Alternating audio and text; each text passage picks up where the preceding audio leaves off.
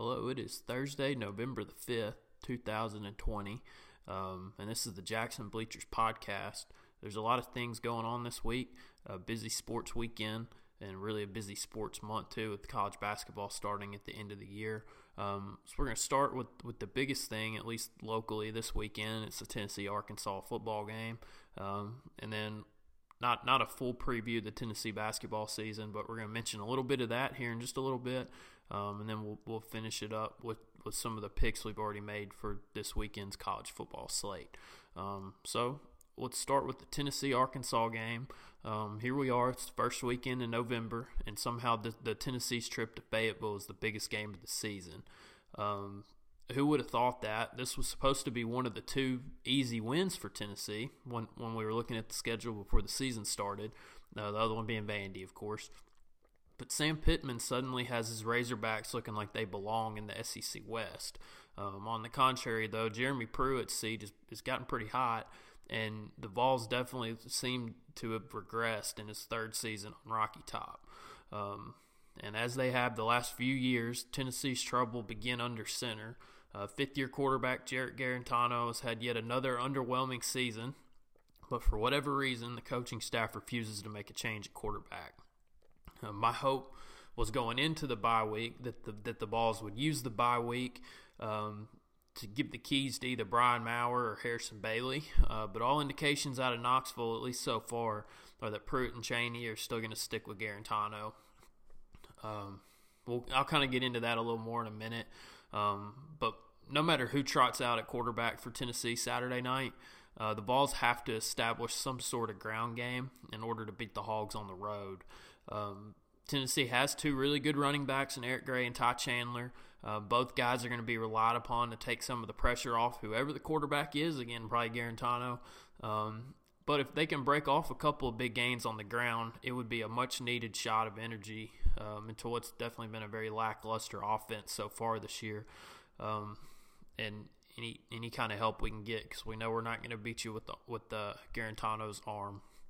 On the other side, though, Arkansas, their quarterback this year is, is Florida transfer Felipe Franks, and he's really revitalized his career since coming over to Fayetteville from Gainesville. And while I still wouldn't put him in the upper tier of quarterbacks in the conference, I would 100% take him over Guarantano. Um, and th- no question. I, I, think just about anybody would. Um, but again, he's not amazing, just better than what we have. Um, Franks has been smart enough to avoid disaster for the most part this year. Um, he's accurate enough to thread the needle if he has to. Um, he, it helps him too that he's got a couple of just absolute horses in his backfield and, and uh, Trelon Smith and Rakeem Boyd. Um, he also has a nice trio of downfield weapons in Treylon Burks, De'Vion Warren, and Mike Woods. And while as a whole the the, uh, the Razorbacks aren't loaded with five stars, um, first year head coach Sam Pittman has definitely gotten the best out of what he has. Um, Chad Morris really left the covered bare for him and Sam Pittman is is not only winning, he should have two more wins than he has, um, but he's winning with the roster that, quite frankly, isn't really even an SEC West roster. Um, so things are going pretty well in Fayetteville right now. Um, the about the exact opposite of how things are going on Rocky Top. Um, so let's shift gears again. Um, talk about some things that I thought Tennessee needed to get fixed, and hopefully they did get fixed over the bye week. Um, I'm going back to the quarterback situation again, because that is the number one thing. I'm not holding my breath on a quarterback change, but I am hoping that there's finally at least some sort of clear plan for the quarterbacks. Um, it's been blatantly obvious over the past few weeks that there was no plan going into the season. Um, maybe the plan shifted a little bit in the Alabama game. I doubt it, uh, but I'm just hoping that there's some sort of plan that that we can see uh, just to prove that they're not just sitting on their thumbs in that in that uh, coaching meeting in the coaching meetings. Um, but first in the Kentucky game, obviously JG played terrible. JT Shrout, for whatever reason, was only given one drive. He did throw a pick, and he hadn't seen the field again. And I highly doubt he's ever going to see the field um, it on in, in an orange jersey anymore. Um, after he got benched, JG came back in and played just about the rest of the game. But then out of nowhere, uh, Pruitt runs out true freshman Harrison Bailey to close the game out. Um, which I think that was a shock to everybody. I know a lot of people have been wanting to see him, but I don't think anybody expected to see him the way that the way that they did in the in the Kentucky game. Uh, but then fast forward another week, uh, you go to the Alabama game. Only one quarterback didn't play in the Kentucky game, and he is the quarterback that came in at, with the second team in the Alabama game, and that was Brian Maurer. Um, just completely skipped over the week before, and then was somehow in the second spot uh, the very next week against Alabama.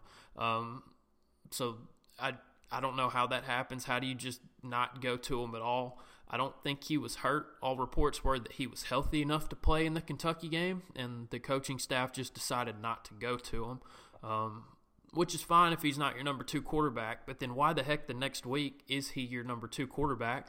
And I get Shrout's probably going to transfer, and you don't like you made it blatantly obvious that you don't like Shrout. But then why didn't you put Maurer in at the end of the Kentucky game instead of playing uh, instead of playing Harrison Bailey? That that's something that it, it's just frustrating that there just seems like there's no organization to that quarterback room. And then the second part of that non-existent plan is that it's obvious to everyone that, that JG does not have what it takes to be the starting quarterback at the University of Tennessee. Um, I've been telling you that for three years now, and just about everybody else who who didn't see it three years ago saw it loud. They heard it loud and clear by the middle of last year. Um, and I, I completely get why why you don't want to play Harrison Bailey this year, and, and honestly, I agree with it. Um, he's a true freshman. He's had no spring practice, very limited practice before the season, and then, and there were no non conference games for him to get his feet wet this year. Um, so that I, I you get a pass, in my opinion, you get a pass on Harrison Bailey. I understand it. I like the decision there. Um, and then with JT Shrout, I don't I haven't seen enough of JT Shrout to make a decision one way or the other. I don't see how there's any way he could be worse than, than what you're running out there number two every week because um, it's hard to be worse than that. But obviously, the coaching staff thinks that JT Shrout is not the answer. They don't like him, and I would say there's at least a 90% chance that he hits the transfer portal at the end of this year. So I get why you're not playing him. If if, if you're out on him and you know he's going to transfer, whatever. I, I, I get that too. But here's the frustrating part is why Brian Maurer can't get a shot. Um, he looked perfectly capable last year. Um, he was the shot in the arm the Vols needed to kick off that end of season success. And heck, if, if he would have stayed healthy, he got a, an insane amount of concussions in a short period of time, so he kind of had to shut it down. But if he would have stayed healthy, I don't think Guarantano ever would have got the job back. Um, and I think Maurer would be your starting quarterback right now. And even in his very limited time he got against Alabama two weeks ago, he gave the team a spark. Um, so I don't get why why you won't go back to him. I'm, I am still crossing my fingers that we will see a little bit of Maurer this week, and I don't mean because Tennessee's getting blown out and you put him in in the fourth quarter. I mean you give. I hope I'm hoping we see some meaningful snaps from Maurer. Um, not holding my breath, but I am keeping my fingers crossed there. Um, and I know the fans aren't the only ones who want to change at quarterback. Uh, the beginning of that bye week, there were multiple Tennessee players who hinted on social media that they wanted a, a change under center. Um, it was all quickly deleted, uh, but screenshots live forever. I'm not going to mention who they were because uh, not my place to mention who they were who, who did that. Um, but it was more than one player, and it and and they were start they were key contributors to the Vols who made their opinions known um, that they were ready for a quarterback change. And while I don't agree with how they did it, I do think they're exactly right. Um, and even you don't even need the the social media post to to to see that the team want, needs a quarterback change and that they want it. Um, they completely quit in that Kentucky game. Um, and it all started after Shrout got pulled and number two ran back out on the field. They were still playing down, what was it, 21 to nothing after the three straight turnovers and scores by Kentucky. They were still playing. They shut it down when JG came back into the game. Um, and it, and it was pretty obvious that that's what happened. And it's hard for me to believe that every all of that has been healed in one week off.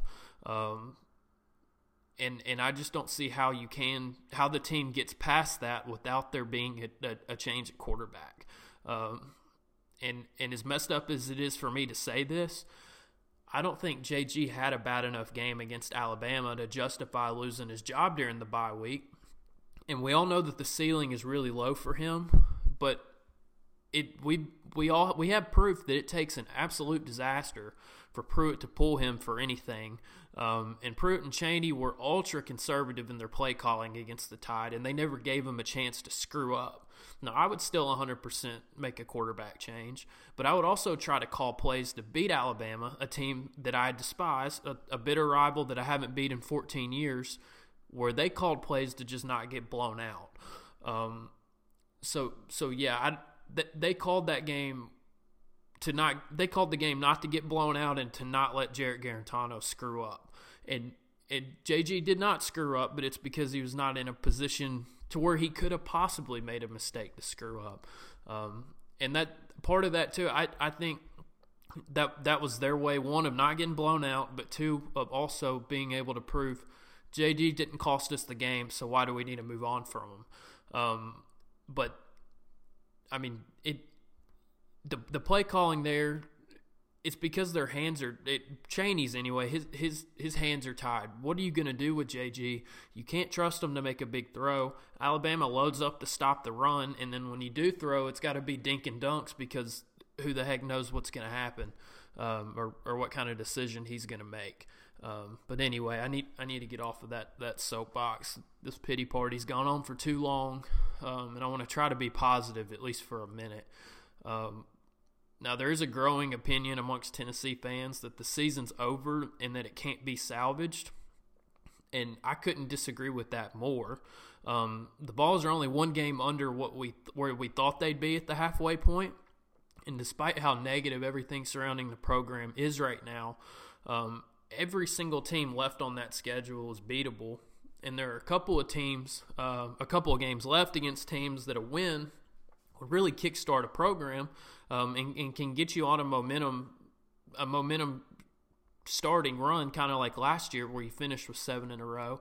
And obviously, those two games, those two teams are Texas A&M and Florida. Um, and while I'm I'm not out on Jeremy Pruitt yet, I'm disappointed in him the last few weeks, but I'm not out on him, and hopefully you're not either, um, because frankly we we better hope and pray that he's got it in him to get Tennessee back to the top because there's almost a 0% chance of him being fired before the end of next season. Uh, with everything going on right now, there's just there just isn't enough money to fire another coach. And halfway through year three, it's still too early to bail on a guy who just three games ago had the longest win streak in Power Five football, um, longest win streak in the SEC, and I think the third longest in the country, uh, behind Air Force and uh, I don't remember who the other team was, uh, but it was a, a small conference team, uh, a group of five team for sure. Uh, the last three games, yes, have been absolute hell. Um, but you're telling me a four and one finish with the win against Florida wouldn't completely wash everything away? Because it definitely would. Um, a four and one finish that gets you to what six and four on the season. I mean, I, I would take that. Um, I said before the season I thought we'd go five and five, six and four. Um, with an all SEC schedule, six and four is way better. It doesn't sound better, but it is way better than a six and uh, six and six, seven and five season in a typical year. Um, and I don't think you can argue that. Again, it doesn't sound that way, but it is way better than that. Um, and all that's still on the table. Do I think they're going to go four and one and beat Florida? No, I think it's more like three and two. Um, if if you beat Arkansas though, that's the key. You have to beat Arkansas this week. And three and two, four and one's on the table. Three and two is definitely is a real possibility. But if you don't beat Arkansas Saturday, you can kiss all that goodbye. Uh, because this thing's coming off the tracks in a hurry if you don't beat Arkansas. Um, you're, if you lose to Arkansas, you're looking at a real shot of only winning one more game uh, that being Vanderbilt. And what would that put you at? At four and six on the season. Um, that four and six in year three. Uh, that that's a disaster. And again, while there's no money because of COVID and everything going on right now to fire Pruitt, um, it's going to make a long, long, long off season.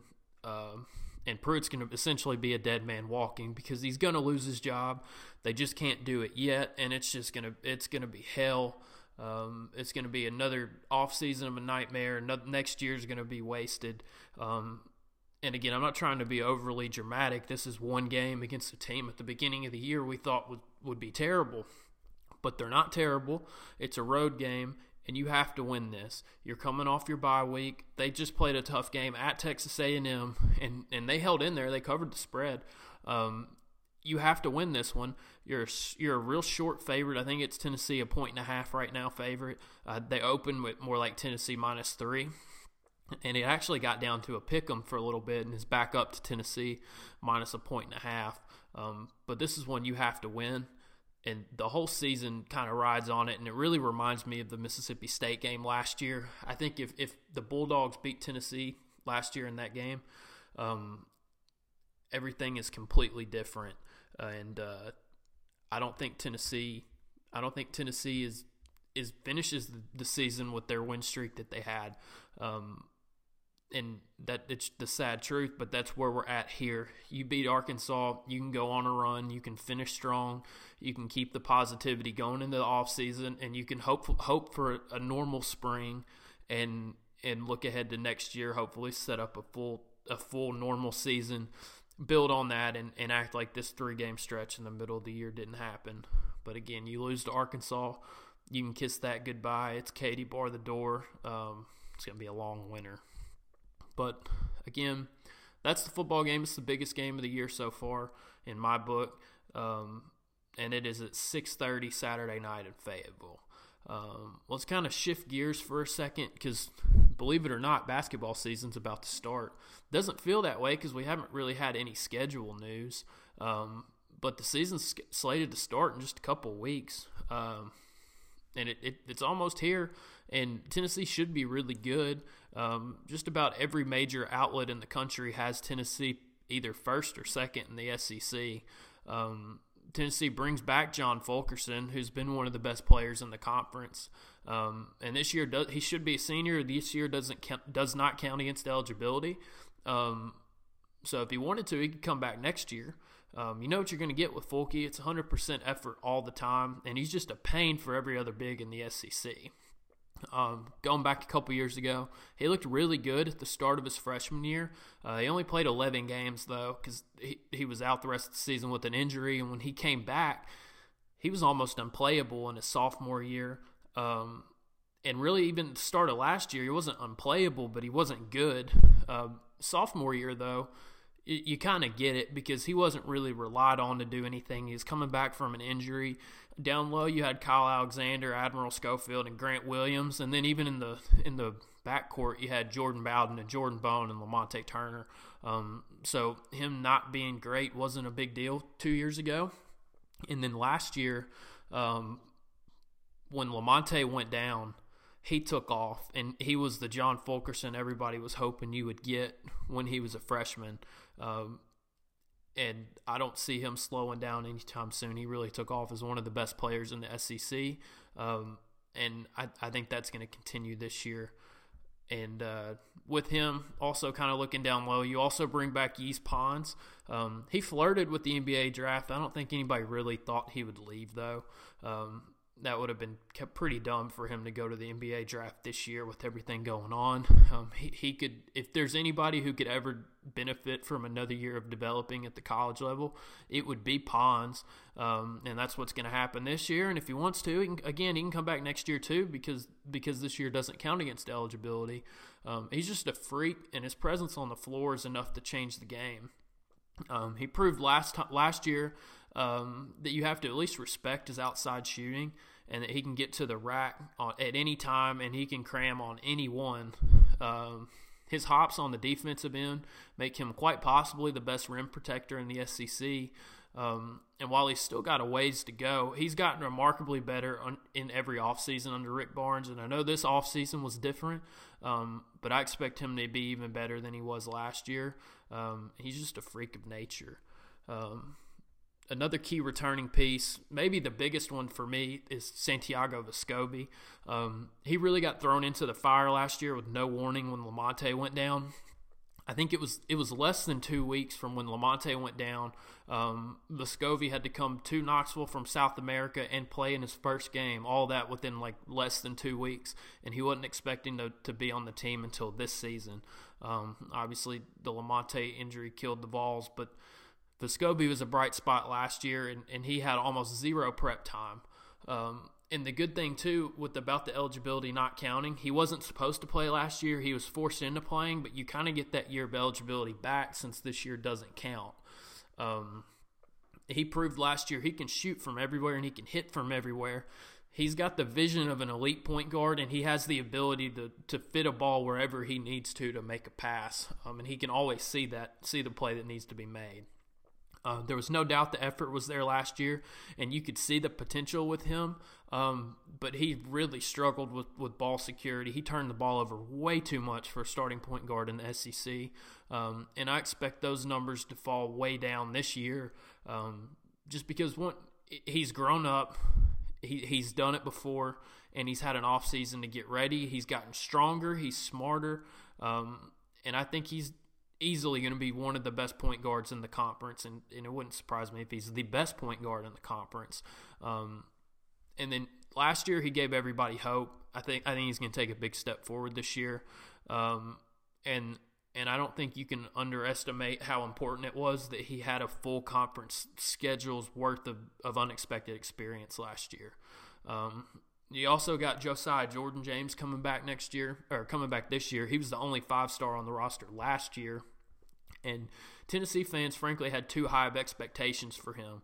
Um, I tried to tell you all along that he wasn't your typical five star. Um, he's not going to take over a game. He's not just going to go and get you a bucket. Um, he's a team first guy, and his main goal is to get his teammates involved. Um, and he had a tremendous amount of pressure on him last year with the five stars. Um, and I think he'll really settle in this this year, partly because he's got two other five stars on the roster now. Um, and also because Tennessee fans towards the end of the year kind of laid off on the expectations on him and realized what they had in him, and that you can be a good player and not just go take over a game. Um, and that that's what you have in here. He's just a smart a smart player, and he's gonna he's always gonna make the right play. Um, he's not gonna force anything. Um, and just because he plays the right way and, and doesn't go fill up the box score doesn't mean he's overrated. He's a guy that you need on your team, and I'm glad he's coming back to Tennessee. I expect him to take a step forward, um, if for nothing else this year, just because um, of some of the the, the pressure is going to be relieved off of him. Um, and then you got a couple of more. Um, those those were the big guys that are coming back. Um, you got a couple of guys that didn't see the floor as much last year that are coming back this year that I'm actually really excited about, and that's Olivier Nkamhoua and Davonte Gaines. Um, Nkamhoua, he's he's fallen in the footsteps of Yves Pons for me, um, but I think the the ceiling for for Libya is actually higher than Pons. Um, both are athletic freaks. Um, Nkamhoua seems to be a little smarter at, at this age than Pons was it, when he was a freshman, when, which I know Nkamhoua's a, a sophomore now, but last time we saw him on the floor, he was a freshman. Um, he's another guy that if you could the difference between year one and then now what's going to be year five if he stays the full time because of the the eligibility is it's going to be just unreal. He's going to be one of those guys that Rick Barnes can point to and he's recruiting like look what, look what he was when he came in as a freshman and then look what he was after 5 years with the program. Um, he, he's just, he's he's awesome. He's an athletic freak and I think he's going to be better than Pons by the end of by when it's all said and done. Um, with him, like we said, the athletic ability has always been there, and you could start to see the middle th- middle side of things click at the end of last season. Um, he made a, a couple of, of, freshman mistakes. Um, he always played hard and he always learned from the mistakes. And I think he's going to take a big step forward this year and eventually be very, very good in the years to come. Um, then Davonte Gaines, he's a really under the radar guy unless you just really keep up with Tennessee basketball. Um, he's one of my favorite players on the team, though. Um, he kind of reminds me of a Tony Allen. Uh, if you keep up with the Grizzlies, just a spark plug. He plays defense. Um, he cares so much about the defensive end, and it's really obvious. Um, if I had one complaint with Rick Barnes last year, it was that for me, Davonte Gaines didn't play enough.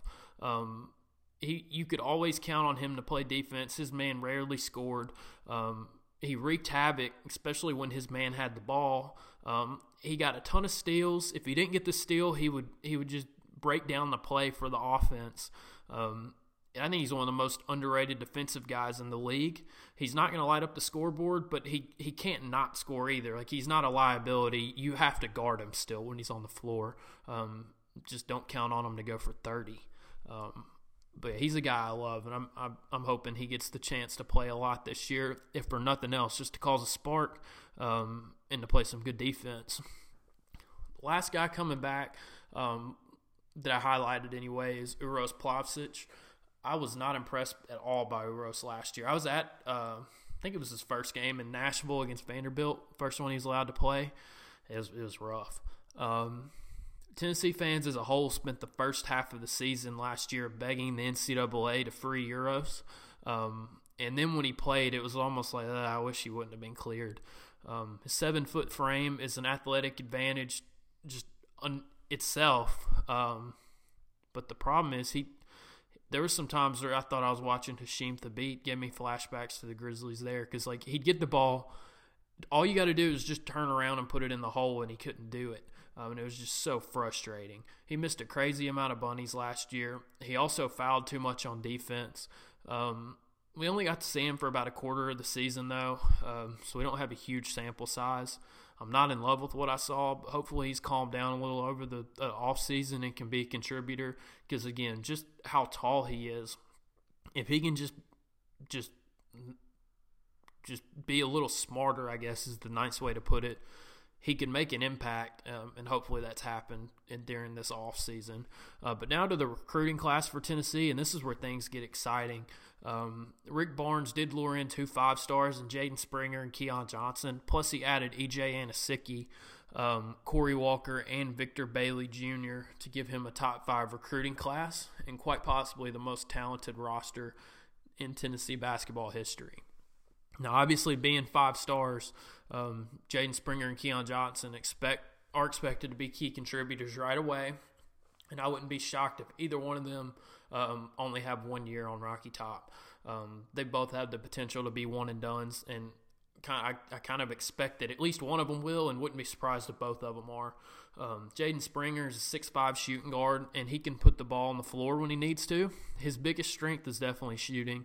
Um, he's a good passer, and he's not going to be a liability on defense. Where Keon Johnson, he's another six-five wing, um, but he's better at cutting to the rim and setting up his teammates than he is just being a spot-up shooter. Um, he can shoot the ball; it's just not his strength. Um, and he will very much hold his own on the defensive end as well. Um, EJ Anosike is a grad transfer from Sacred Heart, and if the name sounds familiar, it's because his sister Nicky Anosike uh, was a Lady Vol grade under Pat Summitt. Um, that was, ooh, man, that was probably 10 or 15 years, definitely 10, maybe more like 15 years ago now. Um, but EJ's listed as a guard, but he's more of a 3 4 combo guy. Um, he can be a wing when he needs to, but he can also slide down to power forward. Um, and he's undersized if we're talking about height, but he's thick. Um, and he'll be able to move some guys out of the way and kind of manhandle people when he needs to. Um, so then Victor Bailey Jr. Um, he was technically on the team last year, um, but transfer transfer rules forced him to sit out. Um, he's a guard from Oregon, and while there wasn't a huge sample size with his time in Eugene, um, there is enough evidence to suggest he'll be able to hit some threes and help spread the floor for Tennessee. Um, he was on that Oregon Sweet 16 team a few years ago, so he knows what it's like to be in a winning be in a winning locker room and he'll be a big piece, especially when we get closer to March. Um, and finally, Corey Walker Jr., six forward out of Jacksonville. Um, he can play either the three or the four position. He's not a guy to rely on to make a lot of outside shots, but he is a guy who can use his body to get to the rim and score. Um, he's got a high motor and should get a lot of rebounds when he's on the floor. Uh, he'll most definitely play hard on the defensive end, which this day and age you, is a necessity if you can't knock down threes. Um, and then, so those are all the new guys that Tennessee has gotten through recruiting. Um, their only real loss from last season was Jordan Bowden. Um, Lamonte Turner had to shut it down in December, so I'm not counting him a loss off of last year's team because they lost him before conference play even started. Um, Bowden was a good outside shooter for that Sweet 16 team a couple years ago, um, but he was not built for being the guy, and that's okay. Um, he's a local kid. Uh, he had high expectations, and unfortunately, wasn't able to live up to them. And I'm, I'm not trying to, to crap on him or anything because uh, he did have a good year, but I don't think losing him is going to hurt the Vols at all. Um, if anything, it might actually help Tennessee because uh, you're not going to have a guy take 55 threes a game who might hit two of them. Um, I do think Tennessee will finish at the top of the conference, and I think Kentucky's going to finish second, but I wouldn't be surprised if that were flipped. Um, to me, Tennessee has the perfect balance of experienced older guys and exciting new potential one and dones. Um, it seems like the Final Four teams the last few years have had that balance, and Tennessee's found it this year. Um, I think this does have the potential to be the best team in school history. I think talent wise, they're deeper than they were a couple years ago in that Sweet 16 run. Um, and I think for the first time in my lifetime, there's they have the, this is the best chance in my lifetime for sure that Tennessee's ever had at making the Final Four. Um, but as we've seen with Rick Barnes at Texas and then now at Tennessee, he, he can have a Final Four roster, but he's also likely just as likely to, to lose in the first round um, or in the first weekend as he is to make it to the Final Four. Um, so that's most of what I got on Tennessee so far. Before I do an official preview of, of Tennessee basketball, I'm still waiting on the schedule to come out because again we're on like we're like three weeks or less from from the start of the season. And there's rumors about that opening weekend. I think VCU and uh, I cannot remember who the other team is off the top of my head, but VCU is the big one who would come and play in that opening weekend kind of thing. Um, and then the only other thing we know is the last Saturday in January that Kansas is going to host, or I mean, Tennessee is going to host Kansas in, in late January. Um, there were some rumors. I think Rick Barnes actually may have uh, confirmed last night that that uh, there are going to be about 4,000 fans at Tennessee basketball games. So while it's not your usual 22,000 in the Tommy Bowl, um, there will be some some fans in attendance. Um, so when the schedule comes out, we'll have a little bit of a better idea, and and can finish up the preview there. But that was just a little quick quick mention of Tennessee basketball season. Um, so we're gonna wrap up the podcast with the college football picks that we have so far for this week. Um, and again, I'm recording this on Thursday morning. Um, I had a I had a pick from Wednesday night and it hit. I had Eastern Michigan plus five and a half at, at Kent State. Um, Eastern Michigan, it Kent State ended up winning by four, so I, we ended up cashing that bet. So we're off to a one and zero oh start this weekend. Um, one of my favorite games of the whole weekend is actually tonight. Uh, it's the late game tonight. I love Wyoming. I love the Wyoming Cowboys. I love their I, I love their coach and I love their two running backs. I really love their second string running back Trey Smith. Um, I said second string. He's he's not a second string. He he gets a ton of reps. Um, he's just their number two back. Um, their their number one back. His name's uh, Valladay. Uh, he he can get some yards. He's more of a speedster, where Trey Smith is more that I'm just going to run over you guy. Um, anyway, they're playing tonight at Colorado State. Uh, I got Wyoming at at uh, minus two and a half. I think right now it's more like three. Um, if you can get it at three, I'd still take it. Um, three and a half, I'd be a little weary of it. I do think Wyoming wins by double digits, but I mean, anytime you start messing with a three and a half or a seven and a half, it always just makes you sick um, if you can't buy that half point. Um, so I would I would try to get it at three or less. I got it at two and a half, um, and I got that Monday. That one I think it's at eight forty five Central Time. Um, should be a big, should be a fun game. I don't think Colorado State is that good. Um, they have old former Boston College coach Steve Addazio as their head coach, and they, they had kind of a tumultuous off season with all these allegations of, of racism in the program. Um, just a off season full of distractions, um, and th- they did not look very good at all last week. Um, I think they opened against Fresno State, but I should have looked that up before I started recording. Um, anyway, Wyoming, I think they're one of the, the upper tier Mountain West teams. Colorado State's one of the lower tier. Um, and I think the reason it's only two and a, only two and a half when I got it is because it is a Thursday night road game. Um, But good news is Wyoming played Friday night at home, not Saturday. Um, so the Thursday that kind of helps a little bit, especially when you factor in that uh, yesterday or not yesterday, Tuesday was a mandatory day off in college football. Um, so that's even more of a disadvantage, especially for road teams. It's playing tonight and tomorrow. Um, but Wyoming played Friday to kind of kind of cancel that out a little bit. I like Wyoming minus two and a half. Um, and I also have a pick for Friday night. There's actually a really big game Friday night. It's BYU at Boise State. Um, I think Boise State's awesome. I think Boise State's better than just about. I, I think Boise State, in my opinion, it is one of the best teams in college football. Um, and I think I have them ranked higher than just about anybody else does. But I, it's probably because I watch a lot of Mountain, way more Mountain West football than any normal human being, especially one who lives in Tennessee, should ever watch. Um, but I, I look at it, I, I, as much as I love Boise State and they're playing at home on a Friday, I did take BYU minus two and a half, and I think it's more like three now. I got that number on Sunday, by the way. And and my reasoning for that was this game is more important for BYU than it is Boise State. Um, BYU this year has just throttled everybody.